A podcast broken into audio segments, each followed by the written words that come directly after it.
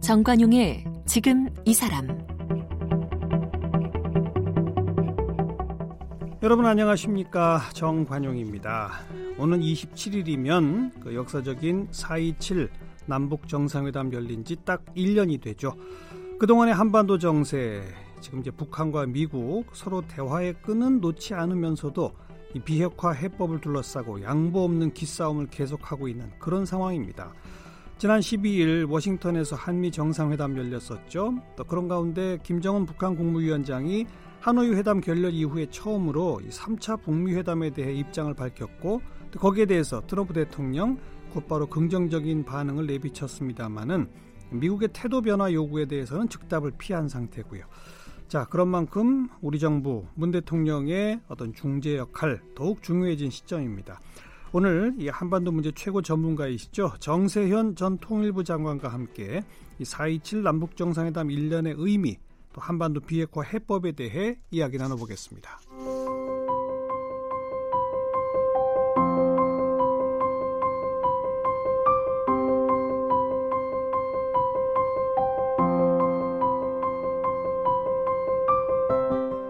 정세현 전 장관은 서울대 외교학과에서 학사를 비롯한 석 박사학위를 받았습니다. 1977년 현재 통일부의 전신인 국토통일원에 들어가서 남북대화 운영부장을 역임했고 1993년 김영삼 정부 초 북핵 문제가 터지자마자 청와대 통일비서관으로 발탁돼 북핵 문제 현장에서 근무했습니다. 이후 김대중 정부 시절인 1998년에는 통일부 차관을 지냈고 2002년부터 통일부 장관을 2003년부터는 노무현 정부 통일부 장관으로 각종 남북 회담을 주도했습니다. 장관 퇴임 후에는 민족화해협력범 국민협의회 대표 상임의장과 원광대 총장을 역임했고요. 현재 한겨레 통일문화재단 이사장과 한반도 평화포럼 이사장을 맡고 있습니다. 문교부 장관상, 국회의장상, 청조 근정훈장 받았고 저서로는 모택동의 국제정치사상, 정세연의 통일 토크를 비롯해 정세 토크, 외교 토크, 그리고 담대한 여정 등이 있습니다. 네, 정세연 전 통일부 장관 오늘 모셨습니다. 어서 오십시오. 예. 네. 여기서 만나니까 좀 또 새롭네요. 네. 조금 있으면 이제 427 판문점 남북 정상회담 1년이 되는 날입니다. 그래요. 어, 지난 1년 어떻게 돌아보세요? 6.12까지는 참 숨가쁘게 빨랐죠. 아, 숨가쁘게 빨랐고 어 희망의 희망의 차 있었죠. 예. 싱가포르, 이제 드디어 어, 그러니까 북미 정상회담. 그렇죠. 음. 1년 전만 해도 2010 그러니까 7년이죠. 2017년만 해도 봄부터 뭐 4월 6기설, 8월 6기설 막 이게 나올 때 아니에요? 네. 또 10월 6기설까지 나오고 그런데 에, 해가 바뀌면서 바로 어, 그야말로 급전직하. 급전. 네. 에, 북쪽에서 평창 올림픽에 참가하겠다는 메시지를 보내고 물론 이제 그 전에 이쪽에서 새로 출범한 문재인 정부가 북쪽에 계속 메시지를 보냈죠. 보냈죠. 예, 네. 그러니까 어, 평창 올림픽에 참가하라는 얘기를 뭐 기회 있을 때마다 얘기했고 음. 또 7월 달에 취임하자마자 취임한 지 두 달도 안 돼 가지고 베를린 가서 신베를린 구상선언을 통해서도 예, 예. 한반도 평화 체제를 구축하고 한반도의 항구적인 평화 체제를 구축하는 것이 문재인 정부의 에, 통일 정책, 대북 음. 정책의 음. 에, 목표다. 얘기를 한 뒤에 이제 평창 올림픽을 계기로 해가지고 대화의 어떤 물꼬를 틀라고 그랬고 그걸 가지고 네. 북미 정상회담까지 연결시키겠다는 구상을 가지고 출발했기 때문에 작년에는 야 이대로 나가면은 정말 참 70년 예, 분단 체제가 이제 끝나는구나. 어, 제가 저 77년에 통일로 들어가서 계속 통일 문제를 지금도 연구를 하고 있습니다만 예, 예. 이젠 뭐, 어, 더 이상 어, 옛날 회고담이나 어, 해야지 이제 현안 분석은 거기 어려운 시대가 왔으면 좋겠다는 생각을 했는데 그게 그렇게 안 되고 계속. 이런 데 와서 좀 일을 해야 될 정도로 말을 해야 될 정도로 작년 그러니까 7월부터 이게 좀 속도가 느려지기 시작했어요. 예. 예.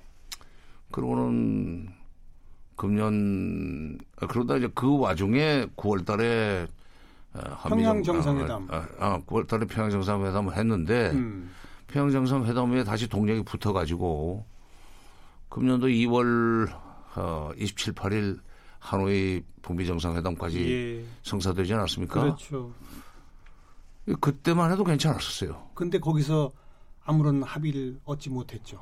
그러니까 27일 날 저녁까지만 해도 음. 희- 희망에 저 차 있었습니다. 좋았는데. 아니 네. 트럼프 대통령 자신의 입을 통해서 조금 전에 김정인 김정은 위원장은 우리가 비공개로 나눈 얘기를 문서로 만들어 놓으면은 돈 내고 보고 싶을 거다 하는 얘기까지 했단 말이에요. 네, 네, 어? 네.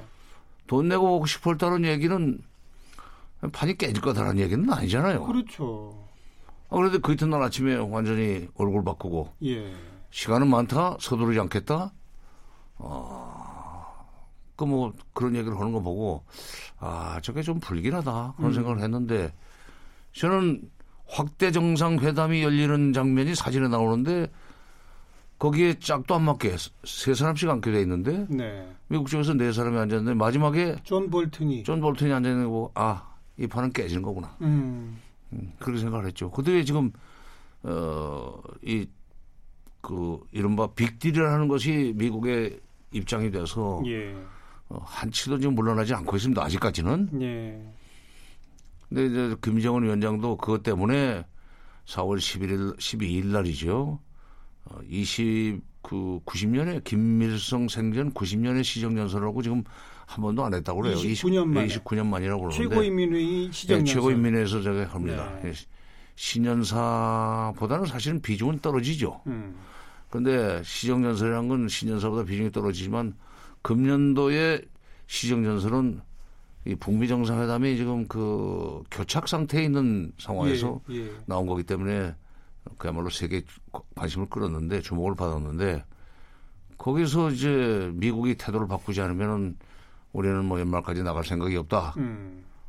그래가지고 지금 우리는 빨리 북미 정상회담을 성사시켜서 북핵 문제 해결의 과정이 시작되기를 바라는데 우리 왜냐하면 북핵 문제가 해결 안 되면 결, 우리는 그 문제를 풀 수 있는 결정권을 안 가지고 있습니다. 미국이 가지고 있기 때문에. 예, 그렇죠. 그러나 그것이 풀리지 않을 경우에 피해는 5천만 우리가- 우리 국민들이 네. 본단 말이에요. 맞아요. 그래서 북핵 문제 해결되기를 바라는 간절한 마음은 그 저, 어느 누구보다도 우리 국민들이 크죠. 근데 네. 그걸 우리 정부는 잘 알기 때문에 서두르려고 그러는데 아 이게 뭐 미국에서 김정은 위원장의 그런 얘기가 나오고 난 뒤에 또 문 대통령의 남북 정상회담 제안까지 나갔는데 트럼프 대통령은 나도 뭐 시간 많아. 어 서두르지 않겠다. 이런 식으로 나오니까 예.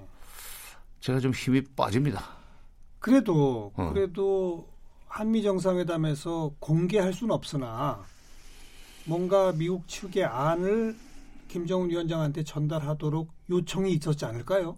이제 그거는 있는데 예. 있, 있으리라고 봅니다. 음. 저도 있으리라고 보죠. 왜냐하면 이 워싱턴 4월 11일 한미 정상회담이 합의 없이 끝나지 않았어요. 예. 근데 이제 그거는 사실은 뭐 한미 간에는 꼭 합의가 없어도 음. 어, 그, 될 정도로 가까운 사이이기 때문에 예. 말하자면 그 새로운 시- 기원을 여는 그런 그 관계는 아니잖아요. 그래서 그 긴 얘기가 없기 때문에 오히려 물밑으로는 상당히 중요한 메시지를 쥐어줬을 거다라는 식으로 음. 얘기를 아, 생각을 했고 또 공개적으로도 이렇게 방송 같은 데 나와서 얘기를 했습니다. 예. 근데 이제 그걸 가지고 정상회담을 제안하지 않았어요? 남북 정상회담. 네. 네. 근데 물론 그 월요일 날 제안했기 때문에 바로 답이 나올 가능성은 없어요. 예. 좀 기다릴 겁니다. 더구나 북쪽은 제 경험으로는 뭐 한 가지 일을 일에 꽂히면 음. 일을 시작하면은 두 가지를 못 합니다. 아, 그래요. 지금 다음 주에 북러 정상회담이 그 열릴. 거라고 지금 그러잖아요. 네, 네. 그러니까 다음 주에 블라디보스톡으로 김정은 위원장이 가서 음. 어, 북경으로 베이징으로 오기 위해서 지금 블라디보스톡에 푸틴 대통령이 잠시 머무른다고 그러는데 그때 아마 음. 거기서 어, 정상회담을 할 모양이죠. 그렇게 되면은 사실 거기에 올인을 하는 바람에 그거 준비하면 남북 정상회담은 그러면 우리 쪽에 어. 대해서 지금 반응을 보일 수 있는 시간적인 여유와 정신적인 여유는 없을 겁니다. 네. 그거 그거 그것 때문에 조금 뭐 다음 주나 뭐그 다음 주 지나면 이제 서울 말인데 서울 말쯤에는 뭐 반응이 나올 걸로 지금 음. 기대를 이제 해보고 싶은데 북한 김정은 위원장도 마다할 이유는 없지 않나요? 그렇죠. 그렇죠. 네. 그러니까 어. 일단 그러니까 들어보고 예. 에이 그거 가지고는 안 되겠는데 음. 좀더 다시 당신이 좀그 어, 역할을 해서 어, 트럼프 대통령이 조금 더 양보를 하도록 어, 조정을 해달라 하는 음, 부탁을 할 수 있을 텐데. 아니 근데 이게 시정연설에서 뭐 어, 중재자 촉진자 역할은 하지 말고 당사자가 당사자 되라 그러는데 그런 이제 조금 비현실적인 얘기죠. 왜냐하면 우리가 당사자가 돼가지고 북한 편 들으라는 얘기예요. 그렇죠. 어, 북한 편 들으라는 얘기인데 우리가 북한 편에 서 가지고 미국을 미국의 태도를 바꿀 수는 없습니다. 네. 네. 어. 어차피 우리는 한미 가운데 있을 수밖에 없죠. 글쎄 한미 동맹이란 것 때문에도 음. 그나마 그나마 한미 동맹이 있기 때문에 예. 미국과 이야기가 되고 미국과 이야기가 될 수 있기 때문에 뭐 작년 6.12 북미 정상회담이나 금년 27, 28, 28 하노이 북미 정상회담도 네. 성사가 될수 있었던 거 아니에요? 예, 맞습니다. 아, 그동안에는 그거 가지고 고맙다는 얘기를 여러 번 했다는데 음. 이제 와가지고는 당신은 빠져. 그게 어디 있어요? 그건 북한 잘못한 거예요. 네. 더구나 거기다 오지랖이 높다는 그런 표현까지 쓰는 것은 음. 그 우리 국민들의 자존심 건드리는 거죠. 그러니까 북한이 어떨 때 보면은 상대가 있는 문제에 관해서 상대 측의 입장을 고려하지 않고 자기 입장에서만 얘기를 하는 좀, 어, 그런 경향이 있는데, 그거, 네. 그것이, 그것이 중요한 건 아니고, 어차피 지금 김정은 위원장이 연말까지 기다린다고 할지라도 희망을 가지고 기다릴 것인지 아니면은 그냥 일단 그 때 되면은 미국이 뭐 먼저 나오지 않겠느냐는 그런 막연한 기대를 가지고 기다릴 것인지 판단이라도 하려면 문 대통령 빨리 만나야 됩니다. 만나봐야죠. 예, 예. 네. 아주 좀 근본적으로 그 미국도 북한도 완전한 비핵화 그리고 북미 관계 정상화 이런 거에 대한 진정성 그건 갖고 있을 것이다. 보통 우리가 그렇게 말했잖아요. 그 진정성에 무슨 변화가 생긴 건 아니겠죠? 음, 아니죠. 그건 아니죠. 그리고 이제 음. 폼페이오도 아, 폼페이오가 폼페이오죠. 폼페이오 국무장관도 어 미국 시간 현지 시간으로 15일, 우리 시간으로 16일쯤 되겠는데 에, 진정성을 믿는다. 어, 계속 지금 확인을 하니까 그리고 그 진정성을 믿으면서 대, 북한에서는 연말까지 그 이걸 끝내자고 그러지만 빨리 하면 좋지 않느냐는 얘기를 했어요. 예, 예. 근데 그거는 어 트럼프 대통령은 연말까지 기다리겠다는 식으로 얘기를 했지만 음. 실무 책임 장관으로서는 기왕이면 좀 빨리 좀 앞당기는 것이 도리니까 그런 점에서는 폼페오 장관의 에, 그, 그 발언이 음흠. 북한한테 에, 좀 제대로 전달이 되면 문 대통령이 지금 전달해 줄 수 있는 트럼프 대통령의 메시지에 대해서 좀 궁금하게 만들 수 있지 않겠는가. 음. 네. 네, 네. 그리고 근데 북한 사람들이 지금 지난번에 하노이 회담이 그렇게 되면서 그렇게 되리라고 전혀 예상 못했던 것 같아요. 어. 북한은 어, 일설에면은 뭐 우리 쪽에다가 뭐, 뭐 불만을 그 표시한다는 얘기도 했는데 그건 만나지 않고 그 추정일 거고 어쨌건 그 하노이 회담이 그렇게 될 때 회담의 책임을 지고 그, 그 운영 책임을 지고 있던 사람들은 다시 남쪽이 남북 정상회담을 하자고 할 때 그거 좀 빨리 만나봅시다 하는 얘기를 하기가 좀 그럴 거예요. 한번 아. 실수를 했기 때문에. 아하. 예, 그런 것이 있죠. 그러니까 우리가 내부적 사정이 그렇죠. 있네요. 아니 그 김영철 결국 이제 김영철 부위원장이 결정을 해야 되는 문제인데 그 조금 더 기다려 봅시다. 음. 아 이거 뭐 그냥 선뜻 속마음으로야 빨리 가서 그 궁금해서 빨리 가서 듣고 싶 빨리 만나서 듣고 싶겠지만 예, 예. 너무 우리가 이렇게 뭐 기다렸다는 듯이 쫓아나가면은 마, 남한한테는 좋은 그 메시지가 될지 모르지만 미국한테는 좀 얕잡아 보이지 않겠습니까? 음, 하는 계산을 할 것 같아요. 그래요. 그러니까 서로가 지금 미북 간의 기싸움에서 우리 정부와 문 대통령이 좀 끼인 형국은 됐는데 네. 북한이 처한 하노이 정상회담 이후에 북한이 북한의 실무자들이 처한 입장을 한번 좀 짐작을 해보면 음, 이거는 조금 막바로 필요하다. 나오기는 조금 부끄럽다 이거지. 조금 시간이 예, 필요하다. 예, 예. 그 북러 정상회담이 거의 확실시 되는 이 와중에 또 미국의 이 북미 협상 실무 파트너인 비건이 러시아를 갔어요. 그건 뭘까요? 글쎄 뭐그 북러 정상회담이 이 열리면 틀림없이 이 유엔 대북 제재를 그 완화시킬 수 있는 무슨 구멍이 뚫리지 않을까. 음, 음. 어, 중북 간에는 사실은 뭐 그런 게 좀 되고 있으니까. 그러니까 국가급에서는 중북 간에 잘 안 되고 있지만 못 하고 있지만 성급이나 무슨 뭐 현급 이런 데서는 국경지대에서는 어어그 활발히 왕래가 문자가? 좀 활발하대요. 그렇죠. 예를 들면 압록강 위에 있는 그 중조 우이교 그쪽에 그 차량 통행 같은 것이 활발하다면 음. 그거는 뭐 비단 관광객뿐만 아니라 할지라도 물자가 오고 간다는 그렇죠. 얘기죠. 아 그럼 그러니까 그 북러 간에 유엔 대북 제재의 틈이 생길까 봐서 음. 그 사전에 단속하겠다고 가는 건데 그건 미국이 잘못 생각하고 있는 거예요. 왜냐하면 세계 모든 나라가 특히 소련 같으면 과거에 미국과 어깨를 이 겨누던 대국이었었습니다. 지금은 무, 무심결에 소련이라고 그러시네. 러시아인데. 옛날 소련 시절에 그렇죠. 지금은 러시아가 됐지만 네.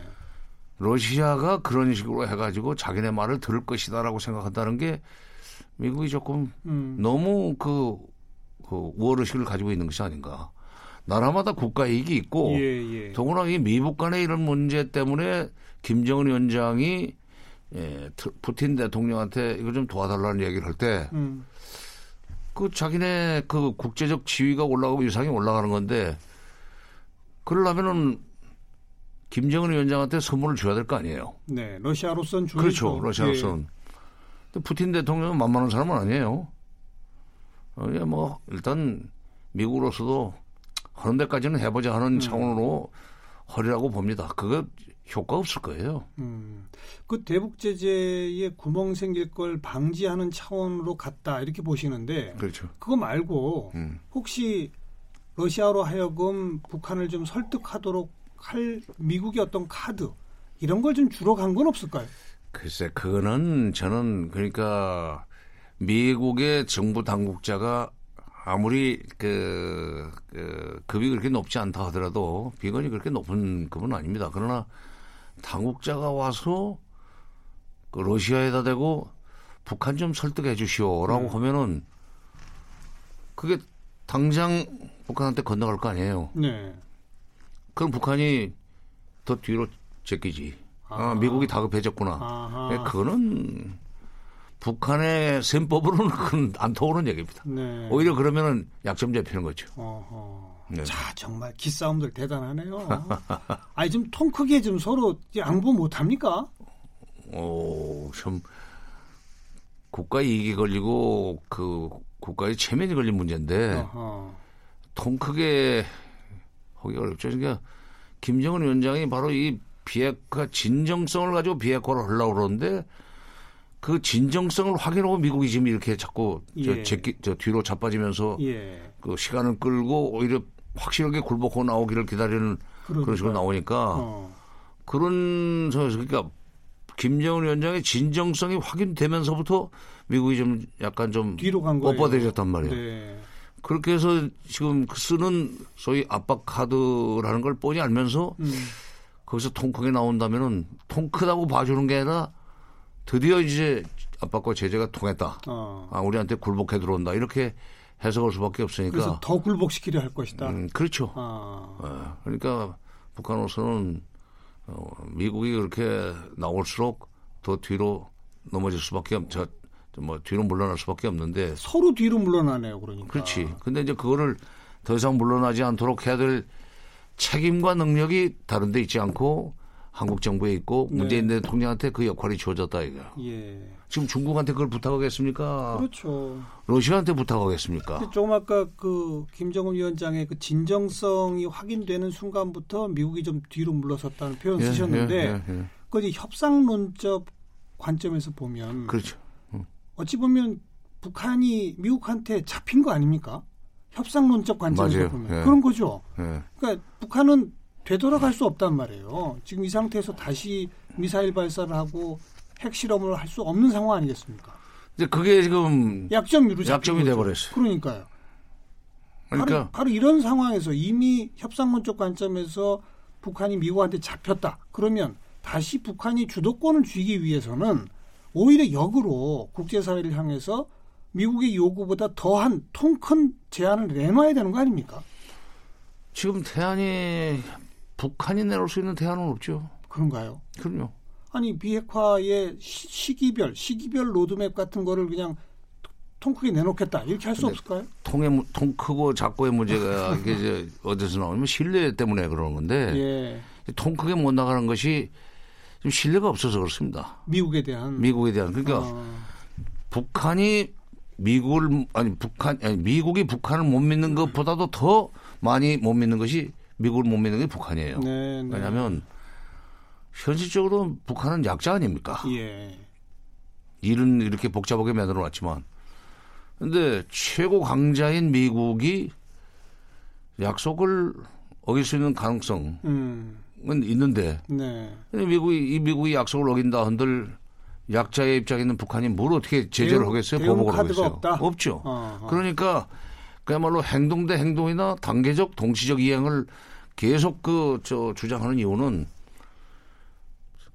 그 최강의 미국이 약속을 어기면 그다음부터 우리는 정말 어쩔 수 없는 없기 예, 때문에 예, 항상 확인하면서 한 발 한발 나가자는 거고 예, 미국은 내가 어떻게 너하고 같은 급으로 노냐? 어? 네, 어, 먼저 해. 먼저 음. 하면 내가 그 그다음에 따라갈 수도 있고 그만 그 별로 그렇게 그 신통치 않으면은 이것도 더 해. 하는 식으로 내가 좀 그이 카드라고 그 여지를 가지고 있어야 되는데 자꾸 내가 아니 급이 맞지 않는데. 예? 아니 여기는 헤비급이고 그냥 이제 플라이급 정도 되잖아요. 네, 권투로 네. 치면 이제 거기에 좀 그리고 그 동안에 미국은 미국대로 미국의 그 이른바 그, 그 대북 문제, 북한 문제 전문가라고 하는 사람들은 북한이 약속을 어겼기 때문에 그동안에 핵 합의가 이행되지 않았다는 식으로 책임을 그쪽에 넘기지만 미국이 약속 안, 안 지킨 것도 많잖아요. 그럼요. 그러니까 어. 객관적으로 그 보면은 피상파장해요. 네, 네. 근데 역시 국제 정보 질서를 장악하고 있는 게 미국 아닙니까? 그렇죠. 미국이 언론사도 많고 그다음에 미국이 이렇게 일단 첫 보도를 내세우면 내, 내 보내면은 음. 전부 따라 베끼는 거 아니에요? 프레임을 만드는 거죠. 그렇죠. 틀을 딱 짜버리고. 그러니까 네. 미국이 보도하는 미국의 보도 자료 이상의 범위 밖에 그걸 보지 못하게 하죠. 근데 북한은 아니 그게 아니고 사실 미국도 이- 이런 나쁜 짓을 했거든요. 해봐야 믿어주지 않아요. 안 먹히죠 국제사회에. 어. 네. 어떻게 해야 합니까 우리가? 아니 부지런히 좀 정상 좀 지금 저 특사 뭐그 공개적으로 좀 정상회담을 제안했지만은 내막적으로는 뭐 아직도 그 채널은 살아 있을 테니까 예, 예. 네, 물밑 대화 예. 미국 간에도 그러는데 뭐 우리가 못할 건뭐 아, 있어 그렇죠. 우리가 있다고 봐야죠 음. 판문점 라인도 있고 또뭐 서훈 원장과 어그 저쪽에 김영철 부위원장 사이에 뭐이 그런 대로 관계가 있으니까 네. 그 라인을 통해서 계속 연, 연락이 될 거고 개성에 나와 있는 연락사무소에 지금 소장은 일주일에 한 번씩밖에 안 옵니다. 북쪽 소장은. 근데 요즘 한 달 이상 어, 얼굴도 안 비치고 있다고 그러는데 그래도 실무자들은 있으니까 네. 그쪽을 통해서라도 어, 특사가 먼저 좀 가서 음, 음.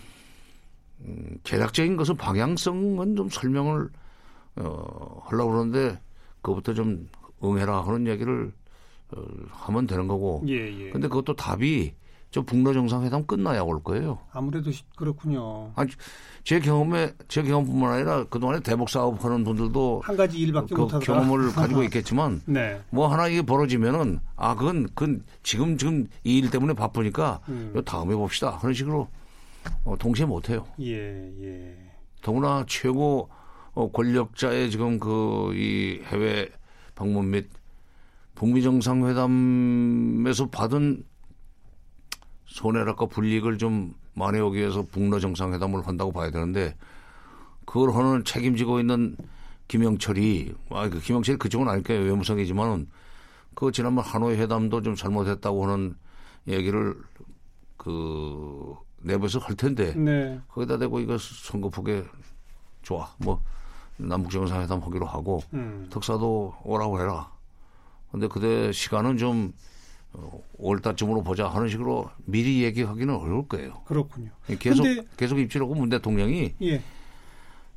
그야말로 셔틀 외교를 좀 해야 됩니다. 근데 트럼프 대통령이 6월 그 일본에 올 계획이 있지 않습니까? 5월 말에도 있고 5월에도 있고, 일본 6월에도 천황 있고. 음. 정기식이 있으니까 그리고 6월 말에는 오사카에서 그 G20 회의가 G20 있으니까. 이 아시아 네. 쪽에 올 기회는 있죠. 있기는. 네. 근데 그, 그 시점에 한국을 방문한다거나 해서 뭐 3차 북미 정상회담, 뭐 판문점에서든지 뭐 아니면 뭐 평양까지 간다든지 뭐 이러려면 시간이 그렇게 많지는 않지 않습니까?